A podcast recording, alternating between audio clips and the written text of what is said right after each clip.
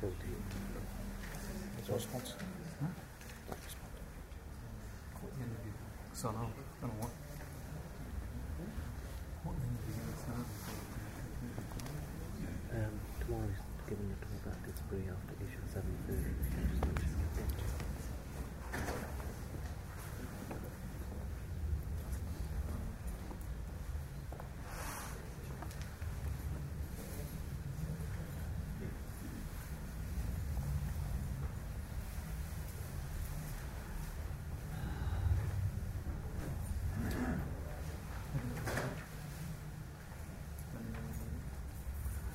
Just stop the picture at least. We can stop.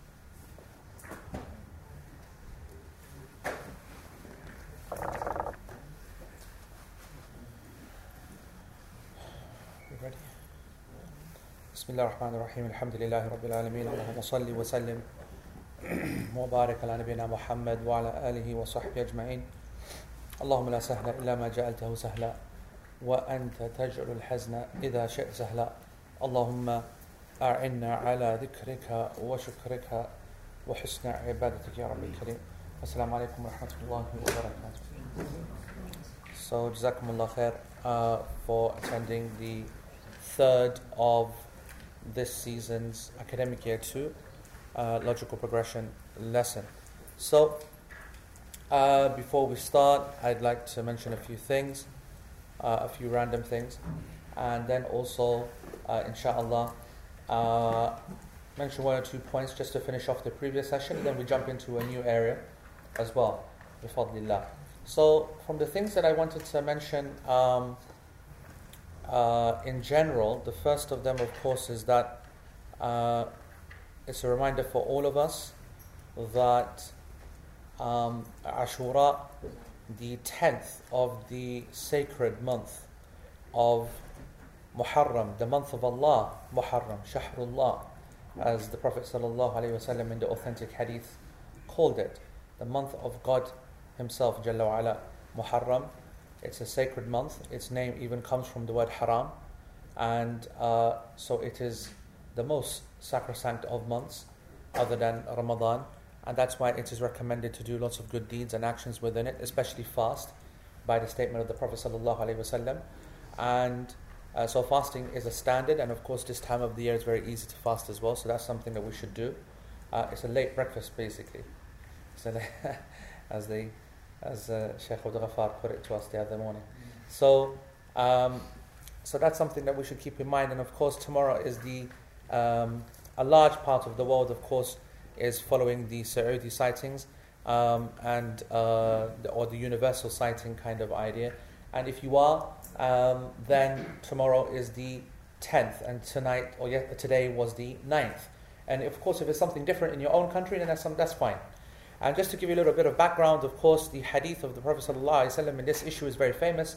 He said that um, we, uh, when he came to Medina and he inquired about the Jews who were there, what they were up to, and they were fasting and this and that, and uh, celebrating, and, and they, were, they, they, said, they said this is the day that, the, that Allah subhanahu wa ta'ala rescued Musa and Bani Israel. So us, basically, our forefathers. Um, and so the Prophet ﷺ, when he sat with his companions, he said, you know, to be honest, we're more deserving to Musa السلام, than they are. you know, whatever they say and whatever they do, we've got way more right to him than they have. And so, inshallah, we should fast as well. Um, and that has been given, as you may say, as a reason, but of course, the actual reason is that this is an Islamic fast. You see, some people start to think, are we copying the Jews here in this action or something like that? No, not necessarily. Uh, it's like any other principle um, in any language or culture or religion. If something is incorporated from somewhere else, it doesn't mean you're following that, because then by in of itself, it becomes part and parcel of your own. I gave this example last week of the word alcohol. We were covering the chapter of al-kuhl. And kuhl, of course, and al-kuhl, because back in the days it's related, uh, I'm not, I've forgotten my, my glory days of organic chemistry, but I think that um, it, it being a lead sulfide or whatever, um, it can be, uh, the OH group can be added to it. And the Arabs, of course, at that time were very good with chemistry, and so for there to be an alcoholic version of it was very easy. And then when it came down to the to, to, the, to the to the people of, of the dark ages here, yani, the backwards lot. So then obviously they had no idea, you know, about anything, to do with anything, about knowledge or maths or science, unpar log, yani, dark ages.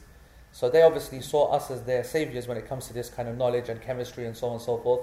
And uh, alcohol for them was a big kind of discovery, and they called it al-kuhl. Now, does anyone other than the Paks like us, right, actually go around saying alcohol is not alcohol, it's an Arab invention or, or an Arab borrowed word? Of course, we, we don't. Everyone goes around and calls it alcohol, and alcohol is what it is, and, and you know, that's it.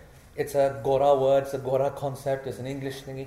We don't go around every single time when we're talking about it and keep saying that it's something to do with Arabs, except if you're someone like me and you're just wanting to make a teaching point, right?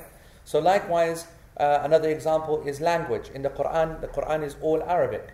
Quran and Arabi, as Allah says in the Quran.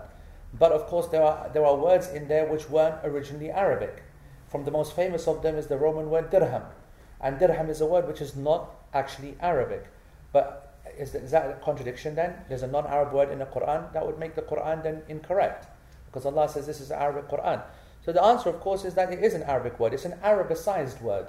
All right? We don't now keep, we, when we mention the word dirham, we don't then give a half hour lecture, unless you're packed like me in a teaching example, all right?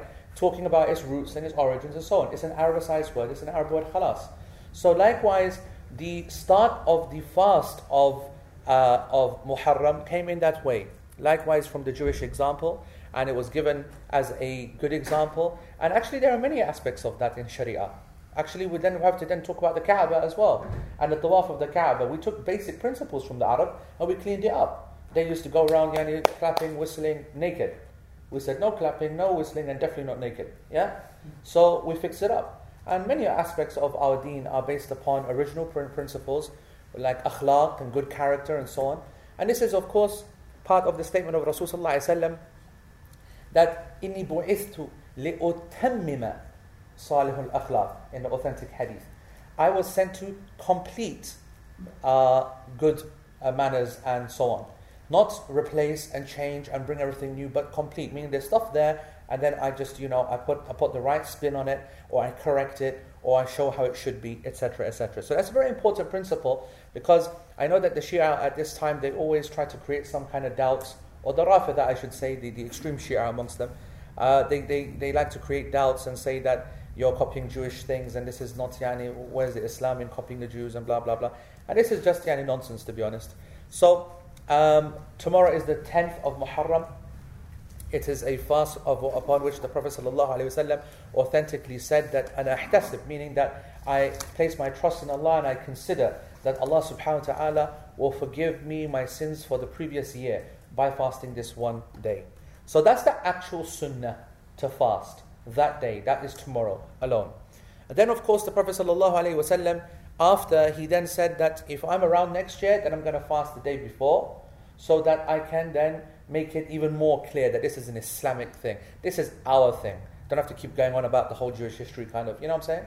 And so the Prophet ﷺ, of course, didn't make it to the next year. Uh, but uh, as we said and as we covered in logical progression, his statement is, is stronger than an action. All right? Uh, sometimes, and sometimes an action is given preference over a statement, and that's depending upon the kind of point that we're trying to prove and the asl, etc., etc. So I just want you to appreciate that that um, sometimes you will find uh, different uh, uh, different principles in fiqh being applied, and this is one of them. Where the statement of the Prophet, ﷺ, despite the fact that he didn't act by fasting the ninth, we say it is a definite sunnah to fast the ninth.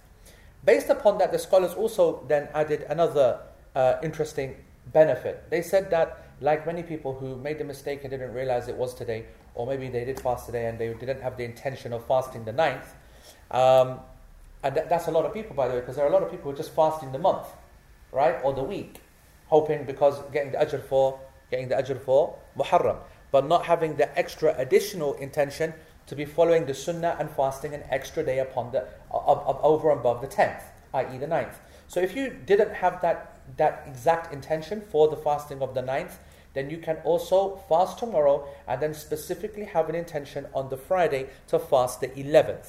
And then these two days then make up what we call the fast of Ashura, meaning the, the original 10th plus another day to make it different from the Jewish practice of fasting this day as well. So I hope that that makes sense. So inshallah, most of you will have fasted today. Tomorrow is the big day. And then if you didn't fast today, please add Friday to it. And then you have completed the sunnah, inshallah. As for the question about, uh, as, as Ibn al-Qayyim al-Jawziyah um, has stated, that there are three levels. There's fasting the, the, the, the 10th alone, Thursday alone. The second would to be fast the 9th and 10th, which is the Wednesday and the Thursday. And then the third level would be to fast the Wednesday, the Thursday, and the Friday. This is the position of Ibn Qayyim and it has no evidence. There's no basis for this statement. We will say, and Allah knows best, that this is his own ijtihad, and Shaykh al-Uthaymeen, a number of scholars, they said, to be honest, you know, that's fine, but, but there's no real evidence to suggest that. So it's either the, the 10th by itself, the 9th and the 10th, or the 11th and the 10th, and you're, you're good for the reward, inshallah. So I want to mention that as well. Leading on from that, of course, then I want to remind myself and my brothers and sisters that what's happened in the Philippines is a, uh, a major test of the resolve of, of, of their nation from their Muslims and non Muslims. And Allah subhanahu wa ta'ala has sent down an ibtila. And this ibtila, ibtila is a translated as trial, stress, test, and so on and so forth. And of course, Allah subhanahu wa ta'ala trials the, the believers and it's a benefit for them. And the, the, the real challenge is for them to see the benefit. Do you understand what I'm saying?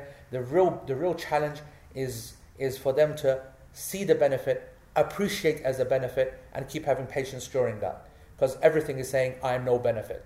Okay? Everything around a disaster like a typhoon at 300 miles an hour, whatever, something crazy, is saying, I am so not a benefit. I'm here to destroy you. I'm here to ruin your life. I'm here to exacerbate your poverty. I'm here to make you more miserable than you already are. It's saying nothing about benefit, which is why it's a real test. And I was reading something that our uh, Sheikh posted, where, where he, basically it was a copy of a statement that the, the, the uh, ibtila, the trial, is not really testing how strong you are. It's actually testing how strong isti'anak billah is. It's actually testing how much you seek assistance from Allah, how much you trust Allah, how much you understand that this is from Allah. And that, that really is a deep statement and it's, and it's spot on. So I think that if all of us can understand that that's their trial, and our trial in this kind of scenario is to understand that Allah subhanahu wa ta'ala gives you wealth for a reason, comfort for a reason, the ability to be sitting here in enjoyment and warmth and happy with the believers and smiling and chilling. We're enjoying ourselves. Absolutely, we're, you know, uh, it can't get better than this, to be honest. We're, we're worshipping Allah subhanahu wa ta'ala with angels. We're very comfortable. There's no difficulty upon us at this moment in time. And there are people out there that are in the most horrible of conditions, not just in Philippines, of course, but in Syria, especially so. And that really needs a re, uh, a re kind of uh, reviving that, that, that whole side of the appeal. Because things are incredibly bad now that the cold is setting in and I hope to uh, uh, uh, talk about that tomorrow, at least on Facebook and and and the, the social media uh, circles. But that's something that also needs to be brought back to our attention and back to our fundraising. But the test, our test is to make sure that what Allah has blessed us with, we're thankful for, and that itself is a challenge. We often forget to thank Him properly. And then, secondly, to make sure that we show our thanks. Thanks by a statement is fine. Thanks by a statement is by saying Alhamdulillah. We said that before that by saying Alhamdulillah after you eat, by saying Alhamdulillah after every time that you realize that the ni'mah of Allah subhanahu wa ta'ala upon you, then you have given back to Allah more than He gave to you, as the Prophet said in the authentic hadith narrated by Imam Nasa'i. When you say Alhamdulillah for whatever blessing that you've been given in all their totality, all of them, if you say Alhamdulillah just once, you have given back to Allah more than you have taken. This is one of the most powerful hadith in the Sunnah. One of the most powerful hadith in the Sunnah. If someone can actually understand that, they realize just how merciful Allah subhanahu wa ta'ala is. He gives so much, He wants back in return, Alhamdulillah, and that's it. So I want you to appreciate that there's, the first stage of thanks is to acknowledge it. The second is to prove it. And the proving of thanks is by action. And so I hope that people will feel generous and start donating uh, for the sake of Allah subhanahu wa ta'ala to help their brothers and sisters in the Philippines and then Syria. And as I said earlier on today, I think this summer, this winter, this winter is going to be a real winter of giving. There's a lot of a lot of people that need help this winter. A lot of people. There will be a lot of poverty issues here in this country, and you know with the with the with the increases in the prices of energy, that's no joke. You know there are a lot of people out there that really will struggle, so we need to keep an eye on our neighbors and so on and so forth, and that's part of shukr as well. And then the people who are in these countries that are in desperate, desperate uh, situations. And subhanAllah, even last night in Somalia, uh, there was a, a, a terrible uh, cyclone that killed at least 150, 200 people. Um, so, you know, we need to be aware of our ummah and make sure that we're at the forefront of showing our shukr by helping our brothers and sisters. So, that's the next point I wanted to talk about.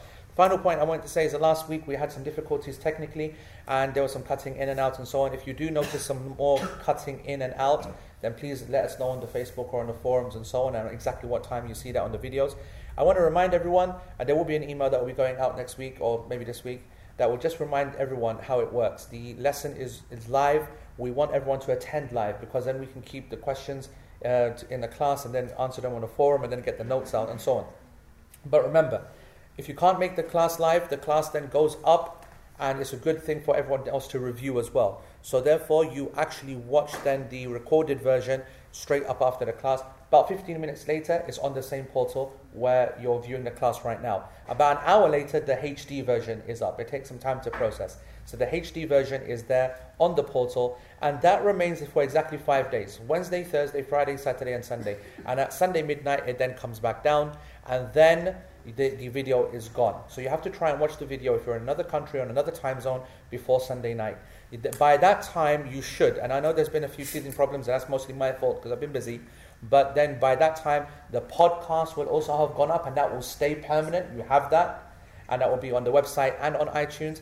And then likewise, you will also have the transcribed lessons as well, which is the lesson all written out completely. And that should also be there sometime by Sunday. And that's everything that I've said with the corrections, with the full references, with the proper translations. Because to make the lesson flow and be quick and smooth, I do everything on the fly, especially translations. But obviously, translations from the Quran is difficult, and it requires some. It requires you know accurate uh, reference and so on and so forth. So it is important to go back and review the transcribed notes from the forums, okay? Because there you will have any mistakes, any slips of the tongue, they are corrected. And I, like I was just, I was just looking at the lesson two that I just finished checking today, which is why it's late, and I noticed a number of slips of the tongue from myself, which I've corrected.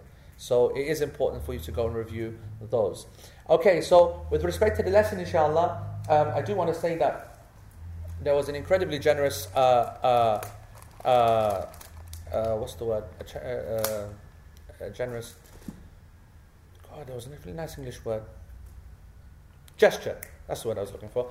There's a very nice gesture by someone who sent us in this this box for logical progression students. And it's a box of not those Pak yani, uh, job lots, although they are made in Pakistan, but they're not yani, you know, NK, Karachi, Pakistan ones, where it says yani, all kinds of crazy stuff. But anyway, so this is um, some high quality uh, miswak, and they look nice and fresh as well. So there are exactly 36 pieces in this box, and probably double that um, at least here. So um, feel free if you're into it or want to get into it, then I'd like you to um, I'd like you to take one and pass it on. Maybe we'll do it at the end of the class actually, but this is specifically for you. And I just want to say, I just want to say, at ridiculous cost, by the way. And I ask Allah subhanahu wa ta'ala to reward the person, but I had a heart attack when I saw the invoice inside. These were bought, and you wouldn't believe where and how they were bought. So make sure that when you take it, you use it and make a dua for the person who bought it, because that person wants a lesson on shopping for miswaks. I'm telling you. Because you don't buy miswaks on Amazon. But jazakallahu or jazakallahu khaira, whoever did it. You know what I'm saying? I hope that Allah subhanahu wa ta'ala rewards you for it. Um, so, quick one, two on the um, on uh, duhan, which was the oiling. And I didn't mention this um, because I looked back on the notes, and the Prophet ﷺ has actually praised olive oil, and that was like obviously very easily available at the time. So olive oil, and I think olive oil, to be honest, is what most of us use anyway, if we're going to be doing it. Olive oil, wallah, is amazing stuff when it comes to the skin in general anyway. For rashes and eczema and this and that and massage and, and for the, you know, that's proper deal, isn't it? You know what I'm saying? Yeah, there's no fluffing about with that. So, um, but obviously, don't go crazy on it. And um, also, um, it's mentioned in the, the books of the ulama that there is a manner of putting on oil, whether it's on the hair, whether it's long female hair or short hair or the beard hair, whatever it is. But the manner is that you start on your right hand side. Okay? So you start on the right hand side in the roots and then you go down and then on the left hand side, the shaq al aysar, the left hand side, and then go down. Likewise, that would happen in the oiling on the uh, right hand, the right hand side as well, inshallah. So I just wanted to mention that. So now we start a um, a new section in the translation, okay, and it gives me an, it gives me an opportunity to uh, remind ourselves of an important point, actually. Um, the point that I wanted to remind ourselves of is the name of the. I don't think I mentioned this when we started this. I don't think I did. But this is the chapter of the toothstick and the sunan of ablution. All right? That's what the, the chapter is. It's called Bab al-Siwak wa sunan al-wudu. Okay? Bab al-Siwak wa sunan al-wudu. The chapter of Siwak and the sunan of wudu. And I want to, I want to, uh, and you'll see why it's important to talk about this right now. The word sunnah is singular and its plural is sunan. So we know straight away when we say the word sunnah, what do we mean? Or, or, or what do you think it means, sunan, here? What do you think sunan actually means?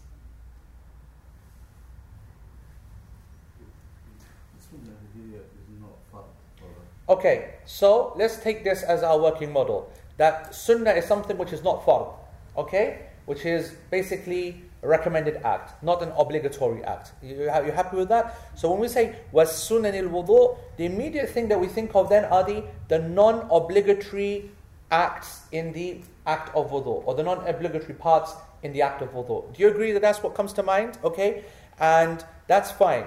That's how uh, you might take it. But there's a reason why we did not, and I did not, translate the chapter title in English. I left the word there in English as sunan, and the sunan of ablution.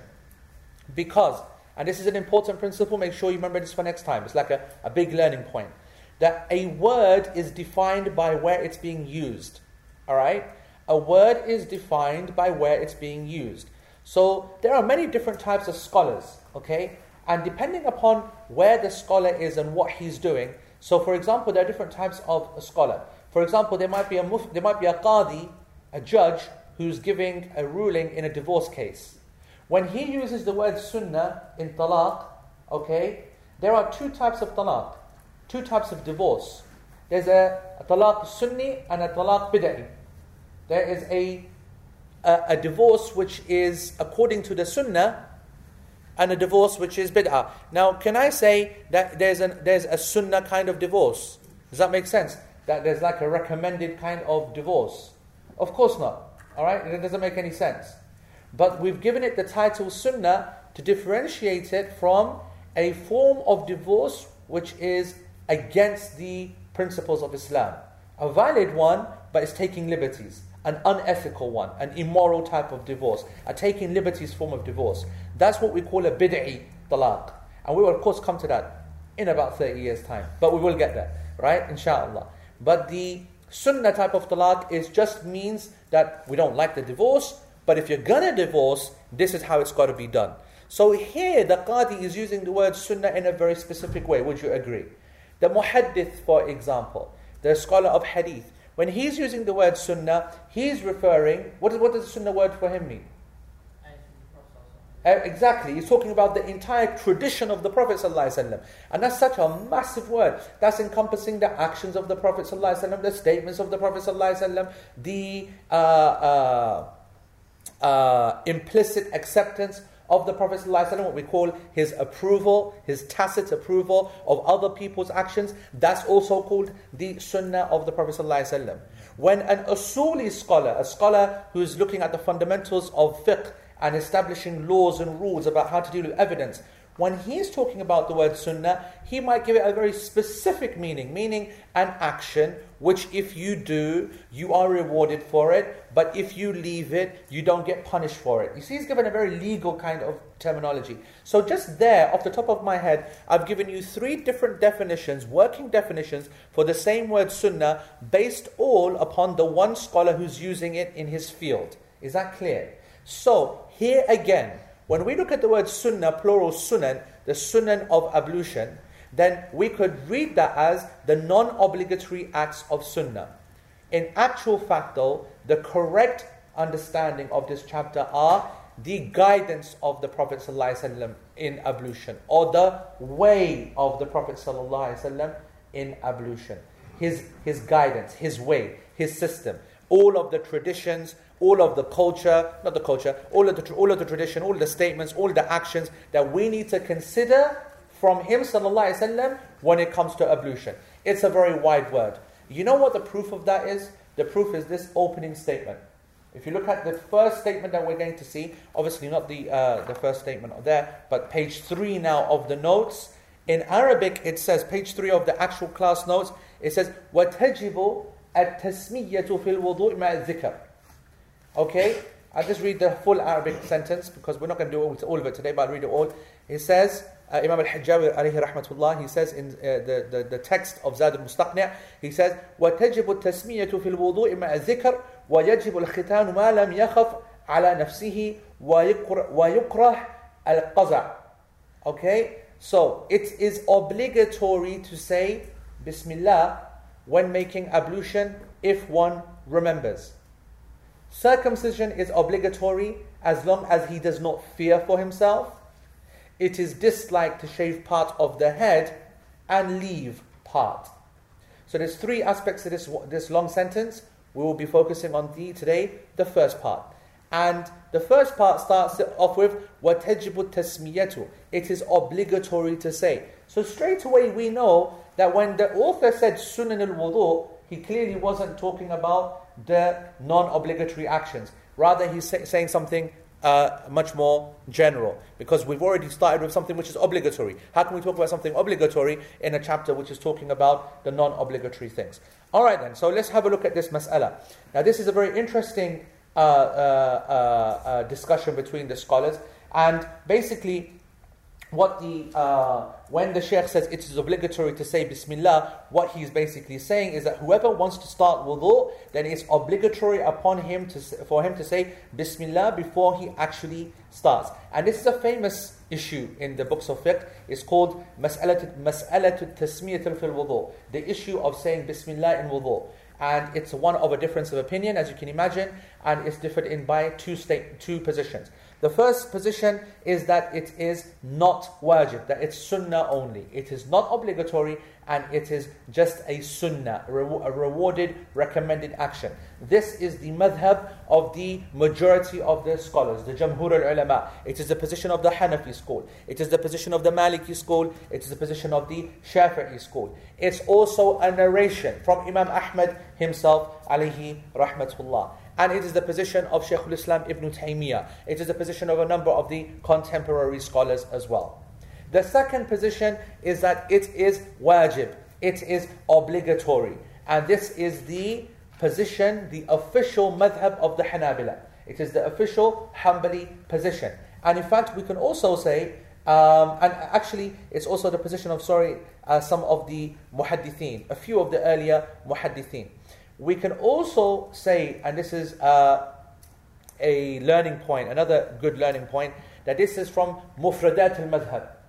Okay? The Mufradat al Madhab, uh, Mufradat al Madhab al Madhab al Hanbali, this is from the singular positions of the Madhab. No, the word singular is not. We'll translate Mufradat in a minute. Let me explain to you what Mufradat means. Mufradat means that it is a position that has only been held by this school. So, you know, you have a number of matters where, for example, all of the madhabs and all the scholars say one thing, and then one madhab says one thing. Okay? So then we will consider that this is one of the matters where this madhab alone has taken that position. Does that make sense? Yeah? That's what mufradat means. And every madhab has mufradat. You can imagine that the, which, which madhab do you think has the most mufradat? The Hanafi madhab, of course. Yeah? Hanafi madhab, Hanafis love to differ with everyone, right? Next level. MashaAllah. And the good, the amazing, the amazing thing, of course, about Hanafis is that they can always defend themselves. That's the that's the kickoff thing. You know what I'm saying? There's one thing being alone in a position, and it's a whole next level to be able to defend yourself and to slap away the people who want to hate. So that's like a, a, an interesting point. So every madhab has its mufradat. All right, uh, and the Hanbali madhab has its good fair share as well. And this is from them. This is one of them. What are we saying? What? So if I was to ask you a question, give me one of the mufradat of the Hanbali madhab, you would say to say Give me a translation in English fully, completely. Very good. To say Bismillah before wudu is obligatory. Very good. Who can give me another mufradat, one of the mufradat of the Hanbali madhab that we have covered so far? For a bonus point. That we have covered so far. There's been books written about this actually, you know, that way they just collect the mufradat of the madhab. We mentioned it in brief. We didn't cover it in complete, but we mentioned it in brief that the making of wudu after camel meat, making of wudu after eating camel meat. Do you remember that? That we touched upon that in year one, and that is also one of the mufradat of the Hanbali madhab. All right, let's have a quick look then. Why is it that um, why is it then that the Hanbali school considers this to be an obligation? Okay, um, or should we look at the other way? Should we look at it the other way? Hmm. No, let's look at the, the yeah, okay, let's look at the, the, the I think that we'll follow the, the system of Sheikh Muhammad Mukhtar Shanqiti in this. Let's look at the position of those scholars who said it's not a wajib. It's not a wajib. They said, okay, if we look at the book and the sunnah, the kitab and sunnah, meaning Quran and sunnah, then we can actually see quite clearly evidences which show that, that tasmiyah is not something which is obligatory. First of all, they said in the ayah of wudu, Allah subhanahu wa ta'ala, He said, Ya ayyuha alladhina amanu, إِذَا قُمْتُمْ إِلَى الصَّلَاةِ فَاغْسِلُوا وُجُوهَكُمْ When you sta- oh you who believe, when you stand up for prayer, then wash your faces. And these this ayah was what Allah subhanahu wa ta'ala basically took the opportunity to describe the obligatory aspects of wudu. Agreed? Alright? Then he carries on and up your hands, up to your elbows, and wipe your heads and wash your feet, and so on and so forth. So it's very clear both the aspects of wudu and the order of wudu has been established to be obligation. They said, Where's Bismillah? Where's the Bismillah in this, in this uh, uh, ayah? Where is it that Allah subhanahu wa ta'ala said, say Bismillah? So this is a proof that is not from the obligatory matters. Okay? They said that if it was from the obligatory matters, then the Nas would say it. The text would have mentioned it. And which is, then they followed that up. And they're saying that this is not something which Allah subhanahu wa ta'ala would forget or just leave out. Because when Allah subhanahu wa ta'ala wants to make saying Bismillah obligatory, He does. He does. And the Quran, He does that in a number of places. For example, Allah subhanahu wa ta'ala says, فَقُلْ بِمَا ذُكِرَ اسْمُ اللَّهِ عَلَيْهِ Allah says, then eat from that upon which the name of Allah has been mentioned. And that is Surah Al-An'am, Surah number 6, verse 118. And Allah subhanahu wa ta'ala also says in the same surah, after three more verses on, on ayah 121, وَلَا تَأْكُلُوا مِمَّا لَمْ يُذْكَرِ اسْمُ اللَّهِ عَلَيْهِ And do not eat from that which Allah's name has not been mentioned upon. Two verses right there that have spoken completely and directly about the, the mentioning of the verse of Allah subhanahu the name of Allah subhanahu wa ta'ala. And in Surah Al-Ma'idah, Allah subhanahu wa ta'ala says, فَقُلُوا مِمَّا أَمْسَكْنَا عَلَيْكُمْ وَاذْكُرُوا اسْمَ اللَّهِ عَلَيْهِ And eat from that which you hunt and you get hold of, and all of you make sure you mention the name of Allah upon it. This is all referring to what? This is referring to that when you're about to hunt when you're about to shoot or when you're about to slaughter the animal, you must say Bismillah. So Allah subhanahu wa ta'ala doesn't like kind of hide back here and not mention it, right? So they said, well, hold on, if it was obligatory, then why is it not mentioned in the ayah of wudu? Does that make sense so far? Is that good? Okay. And then, and then, um, and then the, the Sheikh says that that, and as for the uh, uh, for the uh, as for the evidence from the Sunnah, then all of the ahadith which establish the description of wudu, and many of them from the Sahihain, meaning from Bukhari and Muslim, with the uh, uh, hadith narrated from Uthman, which is the very famous hadith in wudu, and Sayyidina Ali radiallahu an, and Abdullah ibn Zayd radiallahu anhum, all of them. All of them, when they mentioned the description of wudu, they did not mention saying the tasmiyah, to say Bismillah. Not a single one of them. So this therefore indicates that it is not obligatory. So what then did the other uh, side say? What did the Hanbali madhab position? Where does it come from that it is an obligation? The Prophet ﷺ, according to them, in the hadith of Abu Hurairah radiallahu which has been narrated by Imam Abu Dawood and by Imam Ahmad, he stated that the Prophet ﷺ said, لا وضوء لمن لم يذكر اسم الله عليه. There is no wudu, la wudu'a. Okay? There is no wudu for the one who does not mention the name of Allah subhanahu wa ta'ala. Alright, so now this is it basically. We have all this evidence on one side and we have this evidence on the other side. We now need to try and make some kind of jama'. Um, according to Shaykh al Uthaymeen, and according to Sheikh Muhammad Mukhtar al-Shanqiti, and the class position as well, the class and the taught position as well, that the correct and the stronger opinion, Allah knows best, is that it is not obligatory. It is a sunnah to say Bismillah before one makes wudu. And the evidence for that is because the one side, uh, the side which has put the, the, the, evidence forward, is overwhelmingly strong. And with respect to the, our response to this hadith, then we'll have two responses. The first response will be that this hadith, okay, there are a number of the scholars that considered its sanad to have weakness. Now, I will mention to you that if you want more details, then in Sharh Mumti' at the bottom of page 158, Sheikh uh, Al Uthaymeen, he does then say that this um, hadith, the, uh, the uh, hadith of La wudu liman lam yadhkur ismullah alayh, hadith number one, has been narrated by Imam Ahmad. I'm going to read to you what the comments are of the muhaqqiq, the one who is making the, the authentication of the texts. He said it's been narrated by Imam Ahmad um, in the second volume, 400, page 418. Narrated by Imam Abu Dawood in the chapter of Tahara, in the chapter of uh, saying Bismillah over wudu. Uh, hadith number 101, narrated by Imam Ibn Majah in his chapter, and by a number of other people, and all from the hadith narrated by Abu Hurairah. And in the chain of this hadith is Yaqub ibn Abi Salama. And he has been given the rating of majhul. Now remember, of course, that when we want to study a hadith, we first of all go to its sanad, not its text. Remember, a hadith of two parts, yes? Two parts? What are the two parts of a hadith? The sanad and the matan. In English, what is that? The chain and the text.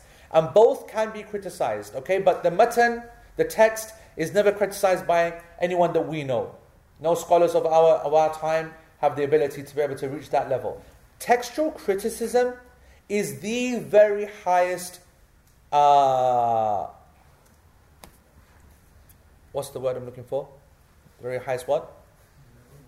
Level, skill, the very last, the very highest position that one can, one can reach in scholarship. To be able to look at a text okay, and say, you know what, that doesn't even look like a statement of the Prophet. That's like a next level skill, right? And all fields have that, I think. All fields have that. Like if you think about, like, um, like uh, I don't know, I can think about my own field of pharmacy. Uh, you know, a basic pharmacist, when he would look at a, a, a, a, prescription, when he's in his first few years or first five, ten years, he'll look at a prescription, and because he's a basic guy, he's looking for obvious, like a lack of a signature, a lack of a date, uh, uh, you know, using two double pens, you know, like a fake prescription for something. He's looking for obvious signs. You know what I'm saying? Okay. But the top, the top, top pharmacist, the one who's a consultant, been there in the game for a long time, he'll look at that, he'll see everything completely legal, but he'll know straight off that that just doesn't feel right. It's not right for a doctor to be suggesting something like this. And if you're looking at a medical field, it will be the same. So a basic doctor, when he's you know just graduated or whatever, whatnot, he's looking at a person and he has to go through all of the signs and all the diagnosis, blah blah blah. At the top level, The top, top level, he's done so many times. He's got like 30 years of experience. A guy will come in, he goes, Listen, I've got this pain on my foot. You probably look into his eye or something, look into his left eye like that. It goes, Yeah, your foot's broken or something like that. You know, something crazy like that, you know? Because he sees things that other people can't see. He's like some kind of, you know, uh, some freak anyway. The point is, is that um, the muhaddithin are likewise. There are muhaddithin who look at a chain, find the name of the people, then have to go back and then look at their histories and say, well, he didn't live at this age, and the other guy didn't live, live, wasn't born until afterwards, so how could they have met? Or he might say that this person, when he was studying and teaching, he wasn't living in a... Like looking for like obvious facts and they don't, don't, don't add up. The top level people, they are looking for their ilal. Now the word ilal, singular illa, we've obviously defined it for our use in fiqh. In hadith, the word illa means something completely different, by the way. Right? The word illa, as I said to you, is one of the most important words in fiqh. It is the sharia reason behind an action. Yeah, we have to know what it means. It's Allah's intention behind the ruling. So we need to know what it means because then we can do qiyas and we can then work out the reasoning and wisdom and so on. In hadith, the word illa means a hidden fault, meaning a fault that you can't see, meaning something that someone has intentionally tried to hide up, hide. And that happens all the time in hadith. Example is what we, what we call tadlis. There be a scholar in hadith, and he'll be narrating a chain. oh, Sorry, he'll be narrating a hadith, and the problem is, is that he knows, because he's a daddy, right? He knows his hadith is authentic. The problem is, is that he's got no one to tell him that hadith except some plum down the, down the road. Yeah, that everyone knows he's a plum. He doesn't got a clue what he's talking about. He's He's got very poor memory, he's got this, he's got that. Meaning that if I now go and tell my students that I heard this hadith, which I know to be authentic, by the way, and I heard this hadith from, you know, uh, I don't know, who, who, who, am I, who am I today? Who am I talking today? Bobby J? Alright, so I heard this hadith from Bobby J, alright? And no, no, no, astaghfirullah, I need some food. Well, are you going to us tonight or what? That's when we're so hungry tonight, bro. Me and Shazad are on the prowl for a lunch. No problem. Okay. So no Bobby J then. So we'll choose. We'll just we'll just choose. We've got to get there for ten thirty. Was it? Ten thirty to get three months. Was ten thirty? Sah? Yeah. So we'll just say that it was Amjad Chowdhury. Okay. This this this this person.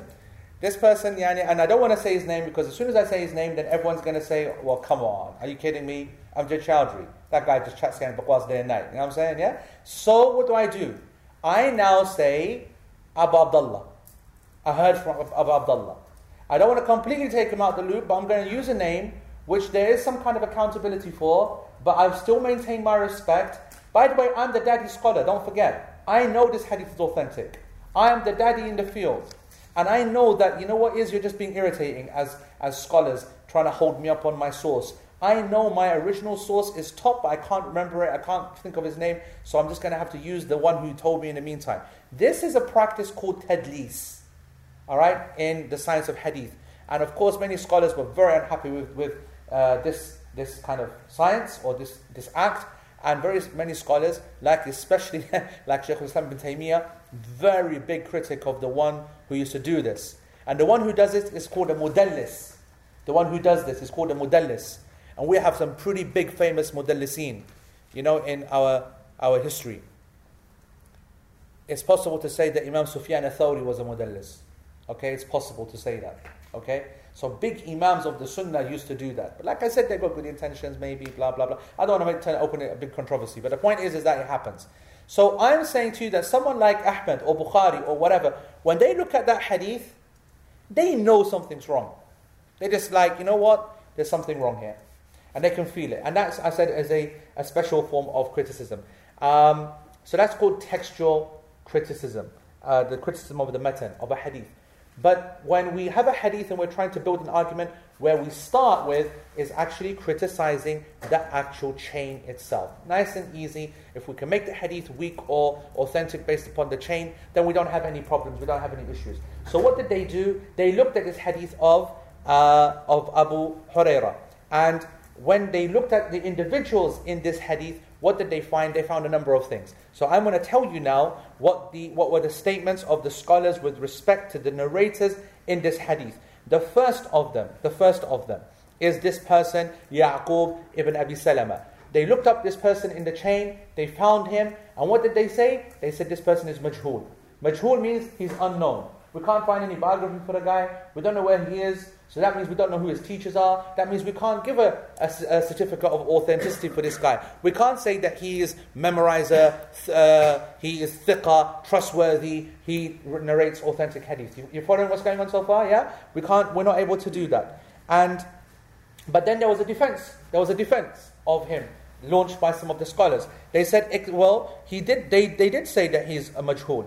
Illa annahu, uh, uh, except that actually uh, it wasn't just this hadith. There was uh, other people that narrated this hadith. Abu Sa'id and Sa'id ibn Zayd and Aisha and Sahal ibn Sa'ad and Abu Sabra wa Um Sabra and Ali and Anas and all of these people they narrated this narration as well. But every single version of the hadith that has been narrated of this text there is maqal. There is some criticism to be made of every single chain. قال Ibn Kathir, Ibn Kathir the Mufassir, this is what he said about this hadith.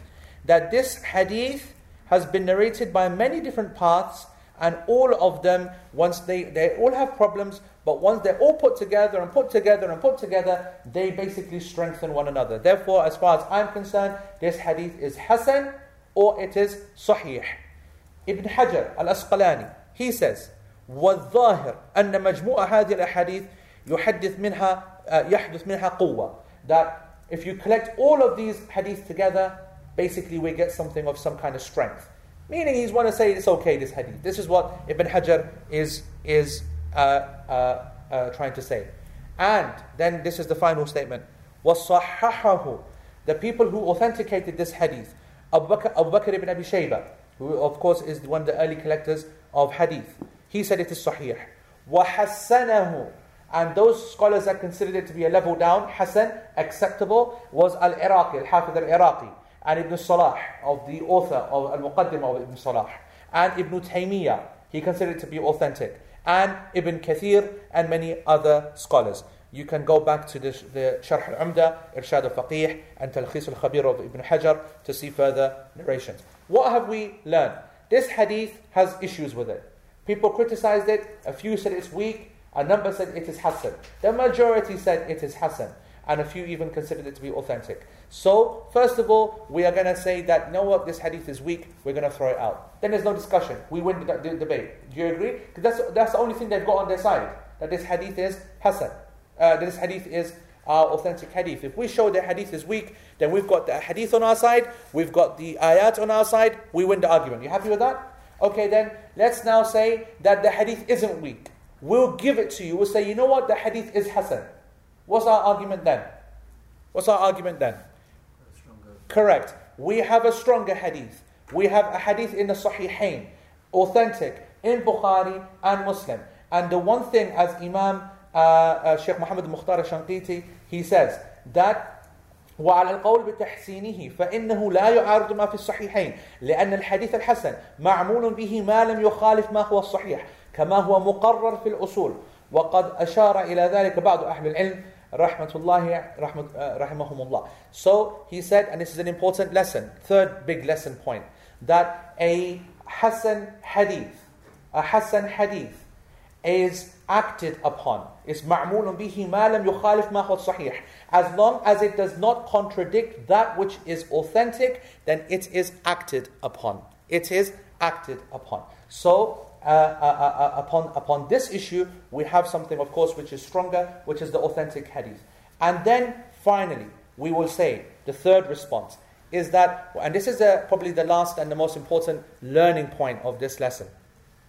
We have a narration upon this hadith, which act, this hadith, which actually has potentially more than one meaning. لا وضوء, okay, the hadith, let's look at it. لا وضوء لمن لم يذكر اسم الله عليه. there is no wudu for the one who does not mention the name of Allah before it. Okay? This hadith can mention can mean a number of things. I want to put it to you, how could you interpret this hadith? How could you interpret this hadith?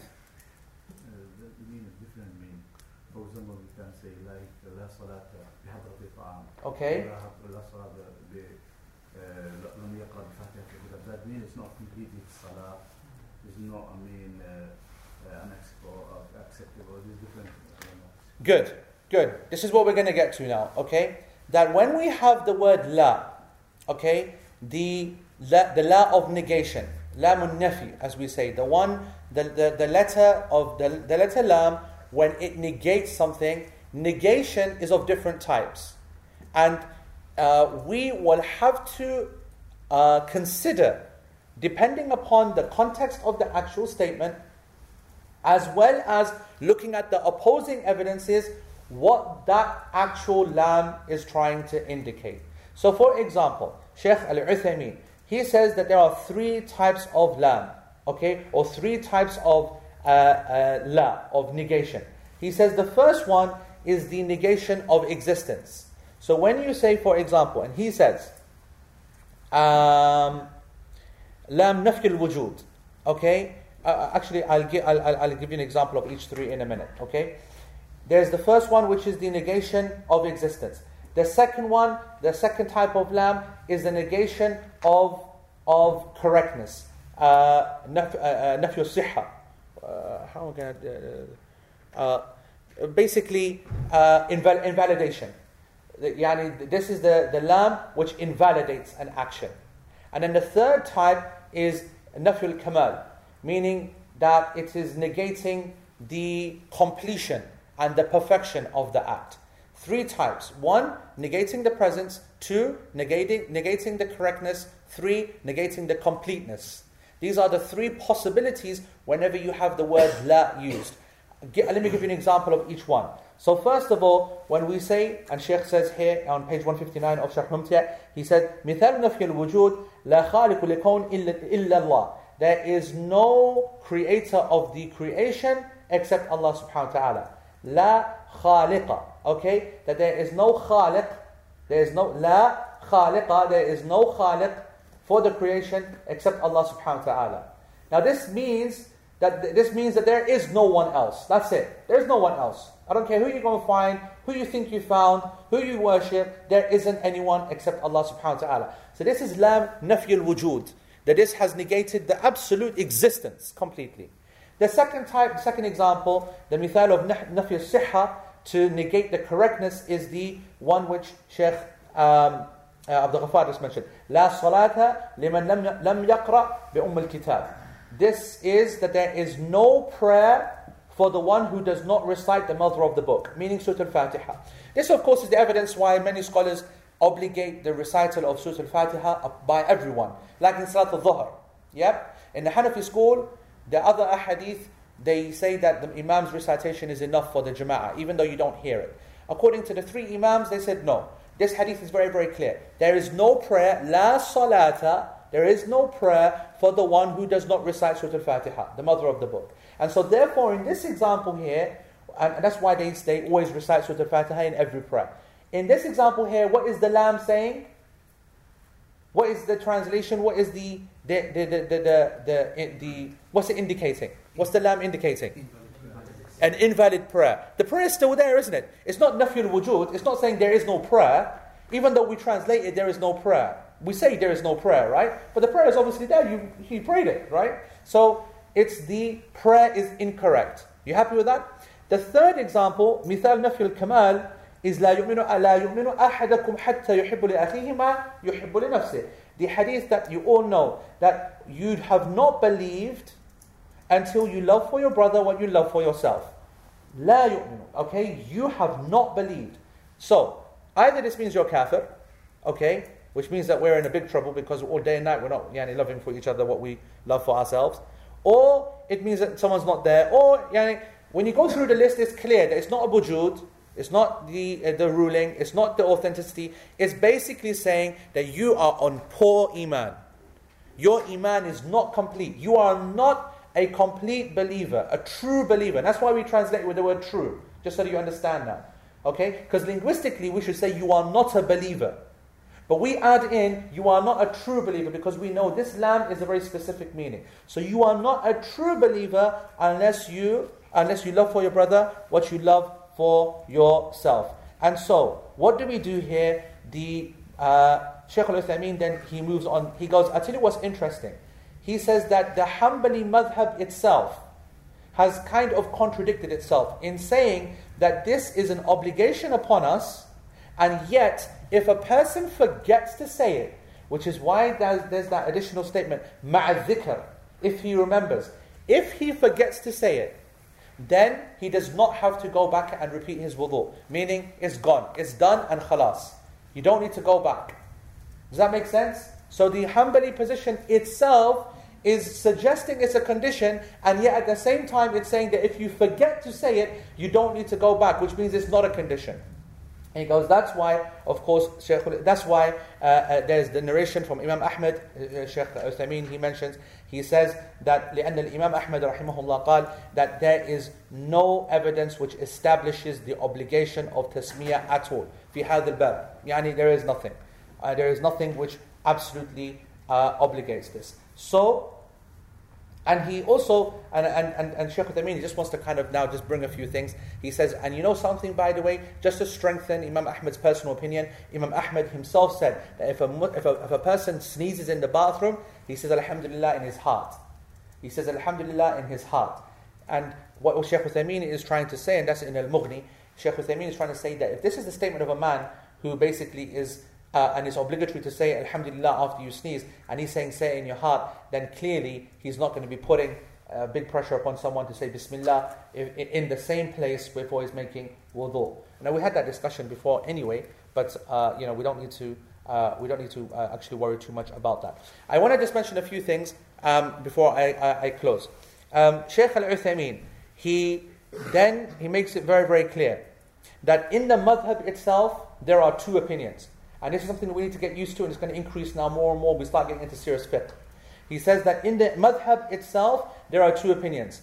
On the issue of if you forget, do you go back? Or if you forget, do you just continue? Or if you've forgotten and you remember afterwards, are you just carry on or not? So do you understand the, the issue? Okay? If you forget, like you just start and then suddenly you remember when you're washing your face, for example then at that moment, do you have to go back and start your wudu again and say Bismillah? Or you just say Bismillah there and then, or you just, just carry on and it doesn't matter at all. What's the position in the madhab? Okay, well, the, um, the position in, in Al-Iqna' Al-Iqna' and its author, and this is important, is that you continue. And the obligation has, has, has been lifted from you because you forgot in the first place. As for the position in Al-Muntaha, in Al-Muntaha, and it, the, the, it's the position of the madhab. And it is a position of the madhab because as Shaykh Uthaymeen says, Al-Mutaakhirun, they consider that when there is a difference of opinion between Al-Iqna' and Al-Muntaha, then Al-Muntaha gets the madhab. Okay, this is how a madhab depend, uh, uh, defines its official positions. When our official text Al-Iqna' says one thing, and our official text Al-Muntaha says a different thing, then when we combine them, we will always look at them and we will choose Al Muntaha. So Al Muntaha says that no, if you forget and then you remember, you have to stop, you have to go back, and you have to say Bismillah and start again. And the current wudu that you are making has been uh, annulled, invalidated. And that's the position, and that's why, that's why that is the official Hanbali position. As I said to you, our position is clear, Shaykh Uthaymeen's position is clear, Shaykh ul-Islam bin Taymiyyah's position is clear, and the position of the three Imams is clear. That the evidence supports that this is a sunnah and it should be said as an act of sunnah. And if one doesn't do it, then inshallah it does not invalidate the madhab, it doesn't uh, uh, invalidate the wudu. Okay, um, a few uh, random points. Uh, ghusl, the madhab, of course. What do you think it said about ghusl? If it said that it's obligatory in wudu, what do you think it said about ghusl? They said obligation. They said it's obligatory because actually it's even more fundamental and even more extreme form of wudu. Because the ghusl, of course, yani one can't even do anything without the ghusl. Alright? So wudu is like the minor, that's the major. And what about tayammum? What do you think about tayammum? Shaykh al Uthaymeen, he basically said, okay, we will say it's sunnah in, in ghusl. That's his position, and that's good. Okay, what about what about uh, uh, tayammum? What do you think the madhab said? Why? Very good. The Hanbali said that tayammum is the same because uh, obligation. Why? Because it's a replacement for wudu. It's a replacement for wudu. The scholars responded in, uh, within the madhab as well. Okay, they responded. They said that there's this this this this uh, pattern, this principle that because it is badal in its place, therefore it has to become obligation. Doesn't make sense because the ruling that you're doing. Uh, can anyone uh, explain? Can anyone refute that position without me having to do it? Someone logically just explained the flaw in the argument that because tayammum, tayammum is a replacement of wudu, then the tasmiyah should be an obligation. And many of the acts that are obligatory in wudu is getting extended away from tayammum, Therefore, give me an example. the rinsing of the mouth Okay, which is not done in. in tayammum. Good, excellent, excellent answer. Bob said is that if this was the case, that that we are obligating Bismillah because tayammum is a replacement, then we should also say that washing the feet is a, an obligation in tayammum. And we should also say that washing the mouth or somehow is an obligation and so on. In tayammum, we've only got the wiping of the hands and the face. That's the only thing that's been taken. On what basis did you leave all the rest of the stuff and then take the bismillah as well and make that an obligation? So that, that argument has been considered to be one of slight weakness. Also, also, uh, Sheikh uh, Al-Uthaymeen, he says, when you consider the hadith that, that narrate the details of tayammum, none of them mention the obligation of the hadith of Ammar ibn Yasir. They did not mention the hadith of tasmiyah. Uh, they did not mention tasmiyah. They did not mention tasmiyah. Okay? Um, and I want to just mention one other uh, thing. And Sheikh uh, uh, Uthaymeen, he, I don't know, he's just having some fun here now. He's saying that um, there are different times there are different times when saying Bismillah is an obligation, it is a condition for the action, sometimes it's an obligation, sometimes it's a sunnah, and sometimes it's a bid'ah. Okay, so look at some of these examples. He says, فَتَكُونُ شَرْطًا لِصِحَّةِ الْفِعْلِ it, it will be a condition of an action such as slaughter, such as slaughter and hunting. So in slaughter and in hunting, if you do not say Bismillah, then the food is haram and you are not, uh, uh, you can't uh, eat it. And according to the majority of the scholars, it is it is not possible to forget about it. So if you forget about it just from forgetting about it, or you're jahl or jahlan, meaning you're not aware of it, then you are not allowed to eat it. You are not allowed to eat it. In the madhab, though, he says, it's an interesting point that in the madhab, if someone, he gives an example, if someone was to get his gun and go hunting, and he gets his gun and he uh, aims for the thingy, for the deer, for example, you know that the only way that this deer is going to be halal, all right, is that he gets ready to shoot and he says Bismillah and he shoots. And if he kills the deer, then it's halal. That Bismillah basically was a job done. Now, if he, if he turns up to the deer and it's injured, whatever, then of course he has to make dhabah of it and say Bismillah then, right? So that's something different. But he shoots and then he, he says Bismillah. The other scenario is that he might go and catch the deer somehow. Might, let's take the gun out of it. And I don't know, say he does some kind of Rambo movie and he jumps on the deer and whatever. So he pulls out his knife and he goes, you know, Bismillah, and he slaughters it. So there's are two scenarios here, yeah? The shooting from afar and the one close. In the madhab, in the Hanbali madhab, if you forget to say Bismillah when you shoot the animal, the animal is haram. Okay? Meaning when you get there and it's dead, you can't eat it. It's meta, it's dead meat, you can't, you can't eat it. But if if you were to come across an animal and about to do the dhabah, and you forgot to do dhabah, then the animal is halal for you. The animal is halal. Shaykh al goes, how is that yani, possible? He goes that you have one version which is haram and the other one halal. And in actual fact, he goes, logically, it should be the other way around. He goes that when you're close to it and you've got time and relaxed and all the rest of it, and it's just a case of just, you know, just do it, that's the time where you can uh, understand if someone was going to forget Bismillah, then he's really messed up.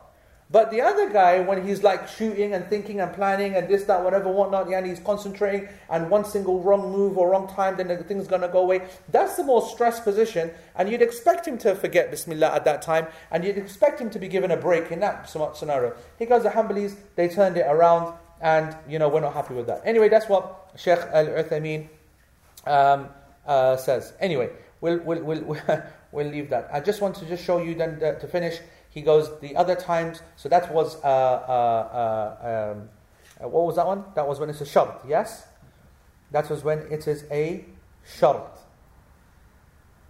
and and then he goes according to the Hanbalis, he goes an example of wajib is in wudu. Okay, that's when it is wajib, meaning obligatory to say wudu, to, to say bismillah before wudu. And he goes an example of mustahab, meaning recommended only, is eating. Well done. Okay, before you start eating, and that is the position of the jamhur. And uh, some of the scholars considered it to be obligatory, and that's Sheikh Uthaymeen's position, by the way. Sheikh Uthaymeen considered it to be obligatory to say Bismillah before you eat, meaning that someone who eats without saying Bismillah has done something haram. That's the position of Sheikh Uthaymeen. The position of the Jamhur, though, is that it is Sunnah. What about Bid'ah? Good. A bid'ah would be when you're just making up some bakwas from yourself. Like every time the guy starts, you know, adhan, he goes Bismillah ar-Rahman ar-Rahim, for example. Yeah, and you do find that kind of that kind of action that people they just make it up literally. They say I'm doing something good, I'm doing something religious. It's some kind of you know I'm going to say a religious statement now like adhan or so on. Then we consider this bid'ah. There's of course that other example of reciting Quran. When you recite the Quran, there are some people who get a bit confused about when they should say Bismillah, when, when they shouldn't. Now, to say bid'ah is a bit too strong in this because some scholars consider this to be okay. But basically, you should only be saying Bismillah when you're starting a surah. If you open up the Quran and you're starting the surah, then that's fine.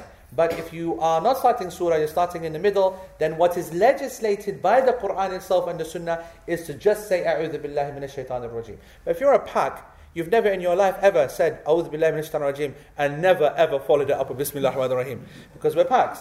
So, you know, inshallah we'll let that one slide because that's just the way we are. So I think that's um, I think, uh, inshallah, that is sufficient for our lesson. But alhamdulillah, out of the corner of my eye, we have been, uh, sometimes the corner of my eye sees blessings. Bismillah, mashallah. And today, the corner of my eye did see a blessing. And uh, mashallah, we are blessed to be in the company of Sheikh Dr. Rida Bader, that I want to go and give a big hug to, I haven't seen for ages. And then I'm going to make him sit down and give us uh, a five minute reminder with no cliffhangers and no six hour yani follows afterwards. Just give me one second. جزاكم الله خيرا. يا دكتور تفضل يا شيخ. يا رب.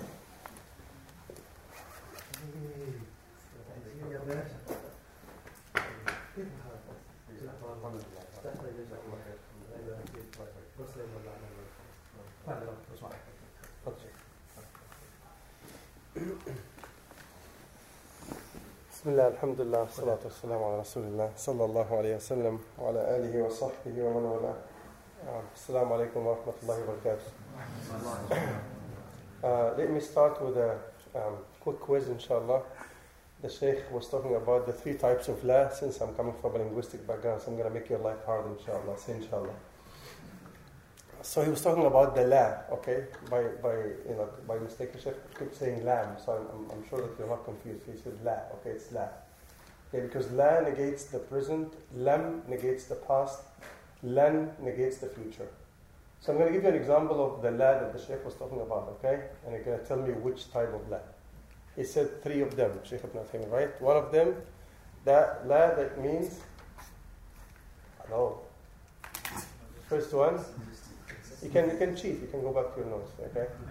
Negates the existence, mashallah. Where's my candy? You have candy? Okay, the second one, invalidation, right? The third one, perfection or completion. I'm going to recite an ayah from the Quran, okay? It's in Surah Al-Nisa. So we don't have Surah 4 al-Rijal, okay? And the ayah goes like this, and I'm going to tell you which one of the three, okay? فلا وربك لا يؤمنون حتى يحكموك فيما شجر بينهم فلا وربك لا يؤمنون which one first second third فلا وربك لا يؤمنون yes yes go ahead I can see your hand but I can't see your face yeah which one third do you agree with him or do you agree this is Egyptian democracy yeah. I agree with him because Allah subhanahu wa ta'ala, there's a story behind this one, I'm not going to go through it, so I'm not going to cliffhang you, okay? This is a long one and you gave me five minutes, because I have three more questions about Surah Yusuf, which I was going to be teaching inshallah this weekend, okay? And if the Shaykh is here, he has two options, to come to the class or to come to the class inshallah. I'm going to give him one whole session inshallah to share his uh, beautiful experience and, and knowledge inshallah. May Allah bless the community of Shield having such a gem here, inshallah. Um, basically, the story very quickly, you know, uh, um, behind this ayah, Asbab al-Nuzul, there was a Zubayr ibn al-Awwam radiallahu anh. He's the cousin of the Prophet sallallahu alaihi wasallam. And he happened to have an issue with his neighbor, like, you know, both of them has uh, uh, a farm, like a land. And subhanAllah, the land of, of was a bit higher in, like, in, in, in, in the level than his neighbor. So they came to the Prophet ﷺ, who should irrigate his land first? So logically enough, you know, it should be Zubair because the water would be easily to go from the upper level to the lower level. So the Prophet ﷺ, when they came to him with this litigation, what did he say? He said, Zubair should irrigate his land first. The man said, An kana ibn ammatik? He said, Are you saying this because he's your cousin? So the Prophet ﷺ was so decent to speak. But Allah revealed this ayah. Allah said, فلا وربك لا يؤمنون Okay, the fat, we're not going to talk about what type of fat here, but like the la is here that the Shaykh was talking about. So, with your Lord, by your Lord, sorry, by your Lord, they would not attain full Iman. It does not negate the existence of Iman, it does not invalidate the Iman, but it's talking about, remember when the Prophet ﷺ said to Umar while they were walking together, Do you love me, Umar? He said, Yes, Prophet of Allah. But Umar was so honest. He said, Not more than myself. You see, subhanAllah, he could just like, like leave it there, like, Yeah, I love you, Prophet of Allah. But he said, Do you love me more than yourself? Said, like, No. He was so honest. So the Prophet said, Wallahi la tu'min. Again, the lam is here in the hadith. It is the third time again. You will not attain full iman until you love me, that's the Prophet more than yourself. And this is why this is a very famous statement in the Arabic language. When you say, Al-ana ya Umar, it's taken from this hadith. Now, Umar, you attain full iman. When you made the statement that you love the Prophet more than anyone else. So Allah subhanahu wa ta'ala said to that man, you know, فَلَا وَرَبِّكَ لَا يُؤْمِنُ O Muhammad said to them, they will never attain full iman حَتَّى يُحَكِّمُوكَ فِي مَا شَجَرَ بَيْنَهُمْ Until they take you as a judge in any dispute that might arise between them. Not only that, ثُمَّ لَا يَجِدُ فِي أَنفُسِهِمْ حَرَجًا مِمَّا قَضَيْتَ Then they will find nothing, no hard feelings in their hearts against your judgment.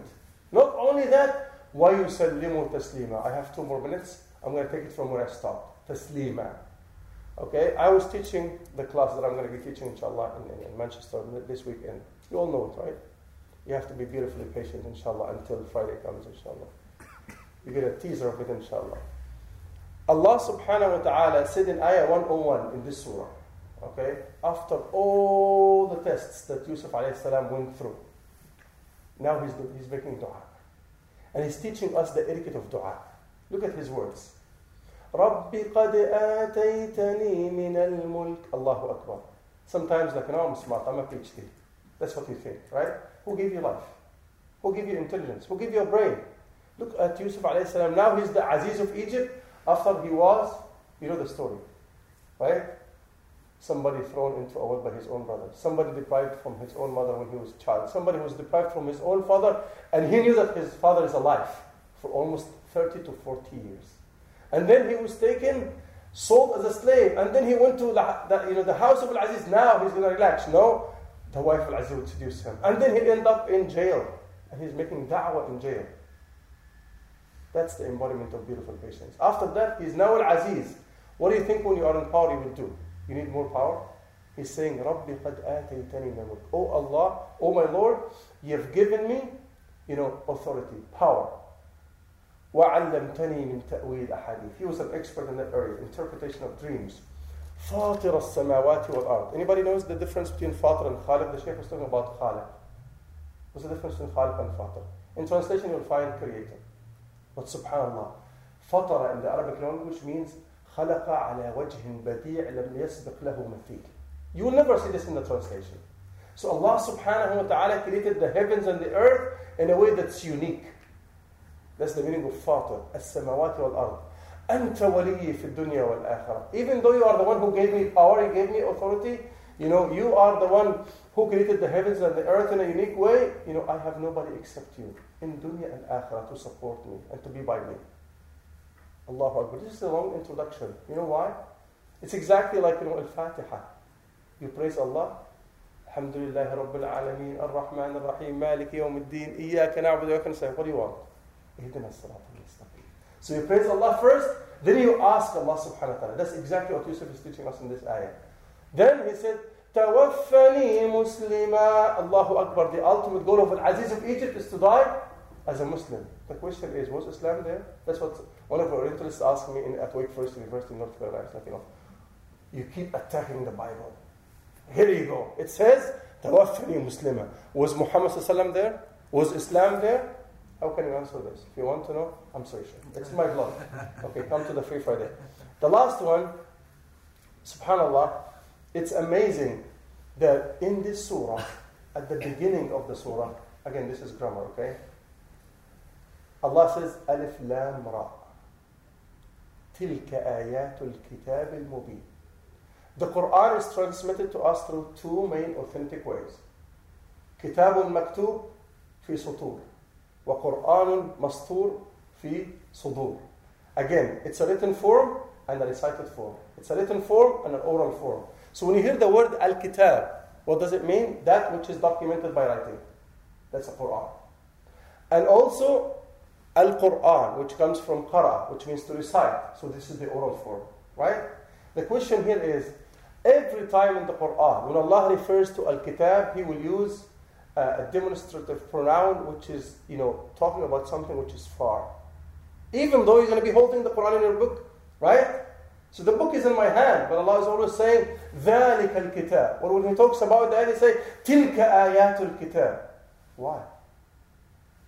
I think I should say this one, right? Just for the sake of the Shaykh, inshallah. So, Allah subhanahu wa ta'ala, when He refers to the Quran, He says, هذا القرآن. Read in Surah Al-Isra, إن هذا القرآن يهدي للتي هي أقوى.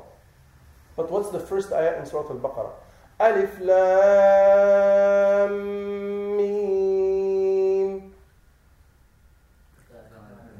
ذلك الكتاب ذلك ذلك in English means that and we use that for something which is far away.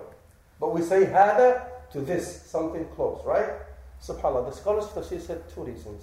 When Allah said, Alif Lam Ra, Tilka Ayatul Kitab Mubin, not Hadihi Ayatul Kitab Mubin, which, which you're reading and is in your hands, for two reasons. Brothers and sisters, when we speak, these are the words of Allah Bidya, these are the words of Sheikh Abu Isa, these are the words of Sheikh uh, uh Ibn Uthaymeen. This is a, okay? The question is, are the words of Allah the same as the words of human beings? Say no or no. Yeah, right? So, the words of Allah are so elevated, so exalted. Okay, when Allah speaks, it's not our, it's not like our speech. And what do we call Al Quran or Al Kitab? It's the speech of so the speech of Allah is so elevated. Now let me ask you a question. Was the book, Al-Quran, as a book written at the time of the Prophet? Say no or no? It was not. You know, whatever was handy, they just, would just write it, and it was collected later on, at the time of Abu Bakr radiallahu anhu. Okay, we're going to share the story inshallah, Saturday morning inshallah. But the question here is, you all know the hadith when the Prophet ﷺ said, أول ما خلق الله خلق القلم. First thing Allah subhanahu wa ta'ala created was the pen. And he said, Uktub. And the, the pen said, What shall I write? Allah said, Uktub ma huwa ka'in min al-an ila yawm al-qiyamah. So write down what is going to happen between now till the end of life, till the day of judgment. So what was written also is the words of Allah. They were written. And that was preserved. Where? In something called al-lawh al-mahfuz. The preserved tablet. Can you give me evidence from the Quran? Yes. Anybody can recite Surah Al-Buruj? I think my five minutes is over. Should I stop here? Can I get an extension of two minutes? Let's take by votes. Okay. Would like me to continue for two hours? Uh, sorry, two minutes. okay. Now, Allah Subhanahu wa Taala said towards the end of Surah Al-Buruj, إن بطش ربك لشديد إنه هو يبدئ ويعيد وهو الغفور الودود ذو العرش المجيد فعال لما يريد. هل أتاك حديث الجنود؟ فرعون وثمود. بل الذين كفروا في تكذيب. والله من ورائهم محيط. I'm just trying to introduce to you. بل هو قرآن مجيد. Here's the evidence في لوح محفوظ It's in the preserved tablet. So where's the Quran? In the preserved tablet. Where's the preserved tablet? With Allah above seven heavens. So are the ayat of Allah so exalted and elevated in the preserved tablets above seven heavens? This is what Allah says, تِلْكَ آيَاتُ الْكِتَابِ الْمُبِينِ The last thing that I want to share with you is that that Orientalist also told me, he said, what is beautiful patience? This is, isn't this the name of the course? Right? And Allah, you know, we quote it from the words of Yaqub alayhi salam. When his own sons came to him saying that the wolf devoured Yusuf alayhi salam. Right? And he knew that they were lying. Give me the evidence. Wallahu musta'anu ala. The word تصفون in the Quran comes so many times meaning تكذبون. ولا تقولوا لما تصف ألسنتكم الكذب. هذا حلال وهذا حرام. So basically he knew that they were lying, right? But what can you do? What can you do as a human being when you know that your own sons did something wrong to their own son, so to their own brother, who's also your son? If you were to retaliate or revenge, what are you going to do? Are you going to cut your left hand with your right hand if you were to punish your sons? And this is subhanAllah, this, this is why the scholars said this is the meaning of Allah al You should say this exactly as the hadith says, كان رسول الله صلى الله عليه وسلم. Can you hear me? صلى الله عليه وسلم. إذا حزبه أمر. This is in the Arabic language. حزبه أمر. This is exactly the same situation where, where Yaqub was. When you are in a situation that all the human means can do nothing to help you. You exhausted all the means. No police can help you. No, you know, somebody can intercede for you. No, nothing. So you say Allahul Musta'an. It's like the Prophet kana idha hazaba means like, you know, there's something beyond his ability to deal with. He would rush to the salah. Why? He will connect salah. He will connect with Allah and say, Oh Allah, I can do nothing, help me. Wallahu musta'anu ala ma So he, he said himself, فصبر جميل. And our beloved Prophet explained what sabr jamil. He said, هو الصبر الذي لا شكوى معه.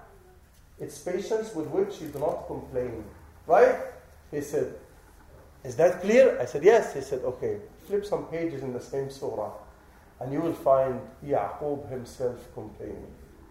You know, when he was crying and weeping and weeping until he lost his eyesight, and then they told him, تَاللَّهِ تَفْتَأُ تَذْكُرُ يُوسُف You will keep remembering Yusuf حتى تكون حرضا الحرض الذي يوشك على الهلاك somebody on the verge of destruction أو تكون من الهالكين or he will die what did he say?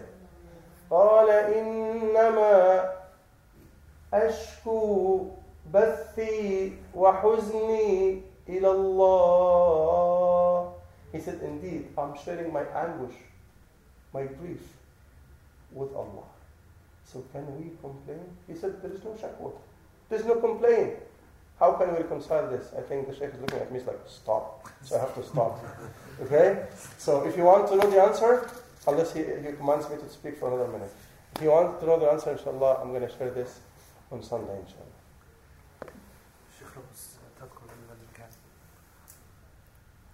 Um, okay. I can't read Manchester English. so, okay, brothers and sisters, so inshallah, um, I hope that you appreciate that uh, Dr. Rida, he brings just the next level of, uh, of maza to uh, See, we have to work that out now, what maza means. To tafsir I hope it's not bakwas. You know? so uh, that's inshallah this weekend, starts on Friday. Um, at, uh, and it's going to be at William, Hulme, uh, William uh, Hulme Grammar School, which is in um, Whalley Range. So, yeah, yeah. Whalley Range.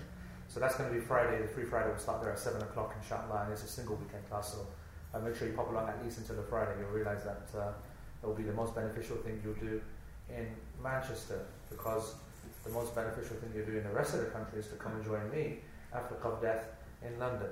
But never mind, Sheikh, it's okay. I so think I know this one. so inshallah, I hope that you guys will turn up. Uh, so Zallah to Sheikh uh, Dr. Rida, and I appreciate that uh, you guys had hanged on. I know that I killed you with a fiqh, and then Sheikh killed you with the tafsir. So alhamdulillah, it's a double death, yani, double shahada. I also want to mention this very quickly, uh, Didsbury, Uh, tomorrow. tomorrow, Didsbury, uh, yeah, you can catch Dr. Rida tomorrow at Didsbury Masjid at 7.30, inshallah. Also, don't miss it. Jazakumullahu khair. This khutbah in, uh, Oh, the, the khutbah as well. is the Heritage British uh, Heritage Centre. Friday. Center. And the khutbah on Friday will be at British Muslim Heritage Centre in Whalley Range as well. Jazakumullahu So khair. are you teaching something this weekend? In London. Oh, sorry. Okay, yeah. Barakallahu feek. So I'll catch you guys later. Khair. Assalamu alaikum wa. So you have to come visit us there.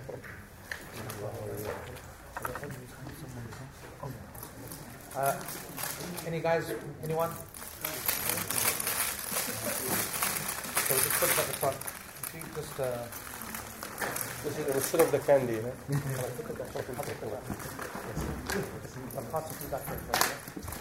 And uh, if you take that box, put it put it in the bottom, just pass it around and pass the bottom. And you're not going to leave this person's Just give me now.